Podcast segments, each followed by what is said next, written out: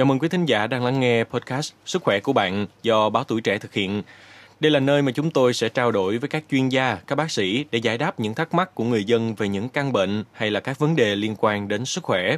Tôi là Quốc Huy và khách mời trong tập hỏi chuyện sức khỏe hôm nay là bác sĩ chuyên khoa 2 Đặng Quang Tuấn, khoa Nam học, Bệnh viện Bình Dân. Dạ, xin chào bác sĩ. Rối loạn cương dương tác động tiêu cực đến chất lượng cuộc sống của nam giới và người chung chăn gối của họ. Hiện số lượng nam giới mắc bệnh này ngày càng nhiều và có xu hướng trẻ hóa, thậm chí có những trẻ đang ở độ tuổi dậy thì. Vậy đâu là nguyên nhân dẫn đến tình trạng này thưa bác sĩ? À, thật ra thì à, cái số lượng nó có nhiều hơn hay là có trẻ hơn hay không á, thì nó nó cũng là một cái vấn đề. Hiện nay thì à, những cái kênh tiếp cận về truyền thông rồi à, về nhiều thứ để cho bệnh nhân có thể tự khi mà phát hiện ra có những cái rối loạn đó thì à, người ta tìm đến những cái cơ sở để người ta điều trị. Nó nó có vẻ nó tăng lên hơn nhưng mà thực tế thì cái tỷ lệ nó anh thấy thì nó cũng không không tăng nhiều đâu. Nhưng mà có nhiều thứ bệnh nhân đi khám rồi bệnh nhân à, mình cảm giác là cái số lượng nó nó tăng lên. Một phần nữa đó là những cái stress về cuộc sống về những cái công việc à, nhiều thứ nó nó sẽ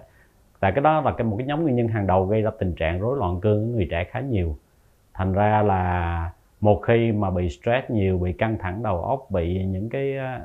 về lo toan cuộc sống nó ảnh hưởng và người ta đến những cái cơ sở khám nhiều thì mình cảm giác cái tỷ lệ nó, nó tăng nhiều hơn Dạ vâng ạ. Bác sĩ có thể cho biết thêm là những biểu hiện rối loạn cương dương ở người trẻ có khác gì so với độ tuổi trung niên hay không, thưa bác sĩ? À, thật ra thì rối loạn cương á, à, thì nó chỉ là một cái triệu chứng thôi. Đó là tình trạng cương không tốt hay là không có duy trì được cái độ cương cứng trong suốt cái thời gian quan hệ. Thành ra biểu hiện của rối loạn cương thì đối với tuổi nào thì nó cũng giống nhau. Ha, nó chỉ là một cái triệu chứng đó là tình trạng cương cứng không tốt thôi. Thành ra ở độ tuổi nào thì nó cũng đều biểu hiện giống nhau như vậy. Nhưng mà quan trọng là cái bệnh lý gây ra cái tình trạng đó thì cái nhóm trẻ thì liên quan với những cái stress nhiều còn cái nhóm lớn tuổi hơn thì liên quan tới những cái bệnh lý về chuyển hóa về suy dục về nhiều thứ ha từng cái độ tuổi nó sẽ có những cái mặt những cái bệnh lý đặc thù khác nhau gây ra tình trạng rối loạn cương Dạ, vậy có cách nào để tự khắc phục rối loạn cương dương hay không? Và trường hợp nào cần chỉ định phẫu thuật và trường hợp nào chỉ cần thăm khám là đủ ạ? thật ra thì à, rối loạn cương á, về về mặt điều trị đó chúng ta đầu tiên chúng ta phải chẩn đoán có đúng rối loạn cương hay không tức là cái hiện tượng đó nó lặp đi lặp lại nhiều lần khi chúng ta không quan hệ được và cơ thể nó không tự điều chỉnh được thì chúng ta mới đi gặp bác sĩ. Hoặc là chúng ta có thể có những cái bệnh lý nền mà có nguy cơ nó dẫn tới tình trạng rối loạn cương như là tiểu đường cao huyết áp ờ, rối loạn mỡ máu béo phì hoặc là một số liên quan tới những, những cái phẫu thuật vùng vùng chậu hay là ha, nó làm tổn thương những mạch máu những cái thần kinh đó nó gây ra tình trạng rối loạn cương thì chúng ta mới đi khám ha, một khi mà nó đã nó đã bị rối loạn ha, đã được chẩn đoán rồi á, thì thường á, là bạn phải dùng thuốc. Những cái thay đổi lối sống những thay đổi về kiểm soát bệnh tật tốt kiểm soát cân nặng á, thì à, kết hợp với cái điều trị thì nó mới giúp bạn thoát khỏi tình trạng rối loạn đó được. Nếu mà bị rối loạn cương dương và không được điều trị kịp thời, tình trạng này sẽ ảnh hưởng như thế nào đến chất lượng cuộc sống và tâm lý của nam giới vậy ạ?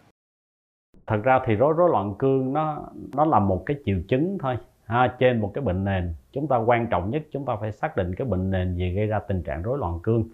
Và rối loạn cương nó không phải cái là một cái bệnh thành ra nó không có gây nguy hiểm cho người bệnh nhưng mà nó sẽ có những cái tác động âm tính tới cái chất lượng cuộc sống. Nó làm cho bệnh nhân cảm thấy à, à, căng thẳng kém tự tin hoặc là cấu gắt thậm chí là tình trạng rối loạn nặng quá bệnh nhân không quan hệ được thì cũng có thể làm cho bằng tình không có thai được. Hiện nay thì có những phương pháp điều trị nào cho rối loạn cương dương thưa bác sĩ, đặc biệt là đối với những người có bệnh nền sẵn ạ? À, những cái bước quan trọng đó là bệnh nhân phải thay đổi à, à, thói quen à, sinh hoạt, thói quen à, thay đổi cuộc sống như giảm thuốc lá, rượu bia để à, từ từ từ từ những cái chuyện đó nó phục hồi lại. Còn với những cái bước đầu tiên đó mà nó không phục hồi á, thì bệnh nhân có sẽ sẽ được à, xét nghiệm và tư vấn để dùng thuốc. Còn bước cuối cùng rồi á, mà dùng thuốc hay là những cái à, cái cái tiếp cận điều trị đơn giản mà nó không được á, thì à, mới là chuyển sang phương pháp phẫu thuật. À, chỉ định phẫu thuật khi nào mà tất cả những cái điều trị nó không còn đáp ứng hoặc là bệnh nhân có những cái bệnh lý mà nó rối loạn tổn thương mạch máu mà bệnh nhân không thể nào điều trị dùng thuốc được thì à, chúng ta sẽ sử dụng phương pháp đó là đặt thể hang nhân tạo cho bệnh nhân. À, cái phương pháp này thì trên thế giới người ta đã làm khá lâu rồi nhưng mà cái đó gọi là à, với Việt Nam thì những năm gần đây thì tất cả các bệnh viện đã triển khai nhiều lắm nó giúp cho là cái bệnh nhân nó đem lại cái cuộc sống tình dục bình thường ha. Mà trước đây dường như là y học đã bó tay với những cái trường hợp mà à, tổn thương mạch máu người ta không còn đáp ứng với điều trị thì hiện nay thì những cái nhóm bệnh nhân đó đã được triển khai đặt thể hang nhân tạo. Ha nó giúp cho cuộc sống tình dục bình thường nó giúp cho cái cái gia đình người ta hạnh phúc trở lại. Cái bệnh nền đó à, như chúng tôi nói đó cái nguyên nhân thì đa số là những cái bệnh mãn tính hoặc những cái bệnh nền gây ra triệu chứng rối loạn cương thành ra cái việc điều trị này bao gồm á, thì à, chúng ta nên kết hợp giữa điều trị bệnh nền luôn. Giả sử tiểu đường thì chúng ta phải kiểm soát tốt cái đường huyết ha, thay đổi lối sống. Để kiểm soát tốt thì kết hợp với điều trị rối loạn cương thì nó mới trở lại được. Còn đối với nhóm bệnh nhân mà nó không có bệnh nền gì hết mà nó bị rối loạn thôi thì cái đó thì chúng ta chỉ tập trung cho điều trị những cái rối loạn thôi. Còn đối với những bệnh nhân có bệnh nền gây ra tình trạng rối loạn cương thì phải kết hợp giữa điều trị bệnh nền và điều trị rối loạn cương liệu rằng chế độ ăn uống và luyện tập có thể ảnh hưởng đến việc cải thiện được tình trạng rối loạn cương dương hay không ạ? À? Bác sĩ có thể chia sẻ những lời khuyên cụ thể để giúp nam giới cải thiện vấn đề này được không ạ? À? Thật ra thì à, nó nó có nhiều cái vấn đề nhưng mà cái đó thì nó liên quan nhiều tới cái rối loạn xuất tinh của mình một số trường hợp á, người ta người ta muốn người ta giữ để kéo dài cái thời gian xuất tinh thì cái đó cũng là một trong những cái biện pháp để điều trị rối loạn xuất tinh thôi. Cái nhóm đó thì lại là kiểm soát được người ta mới giúp kéo dài. Nhưng mà một khi á, mà bạn cứ không muốn xuất bạn cứ kìm hoài á thì nó dẫn tới một cái bệnh lý mà khó điều trị hơn đó là chậm hay là không xuất tinh được. Thì cái nhóm đó trở nên điều trị cực kỳ khó khăn hơn là cái nhóm mặc dù xuất tinh sớm nó nhiều nó thường gặp có thể điều trị được. Nhưng mà cái nhóm mà thứ hai cũng là nằm trong cái rối loạn đó là chậm xuất tinh hay là không xuất tinh được thì cái nhóm đó điều trị khó khăn hơn nhiều.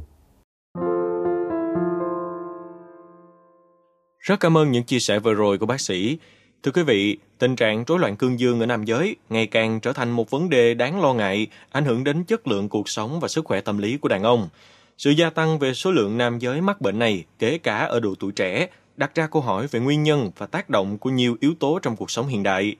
Không chỉ là vấn đề sinh lý, rối loạn cương dương còn có thể là biểu hiện của những vấn đề sức khỏe nền, stress, lối sống không lành mạnh và áp lực tâm lý. Việc hiểu rõ nguyên nhân các biểu hiện khác biệt theo độ tuổi và các phương pháp điều trị hiện có sẽ giúp cho nam giới và cả hệ thống y tế có cái nhìn tổng quan hơn, từ đó cùng nhau tìm ra những giải pháp hiệu quả để giải quyết vấn đề này. Một lần nữa xin chân thành cảm ơn sự có mặt của bác sĩ chuyên khoa 2 Đặng Quang Tuấn, khoa Nam học Bệnh viện Bình Dân. Cảm ơn quý vị và các bạn đã lắng nghe show podcast này. Đừng quên theo dõi để tiếp tục đồng hành cùng podcast Báo Tuổi Trẻ trong những tập phát sóng lần sau. Xin chào, tạm biệt và hẹn gặp lại.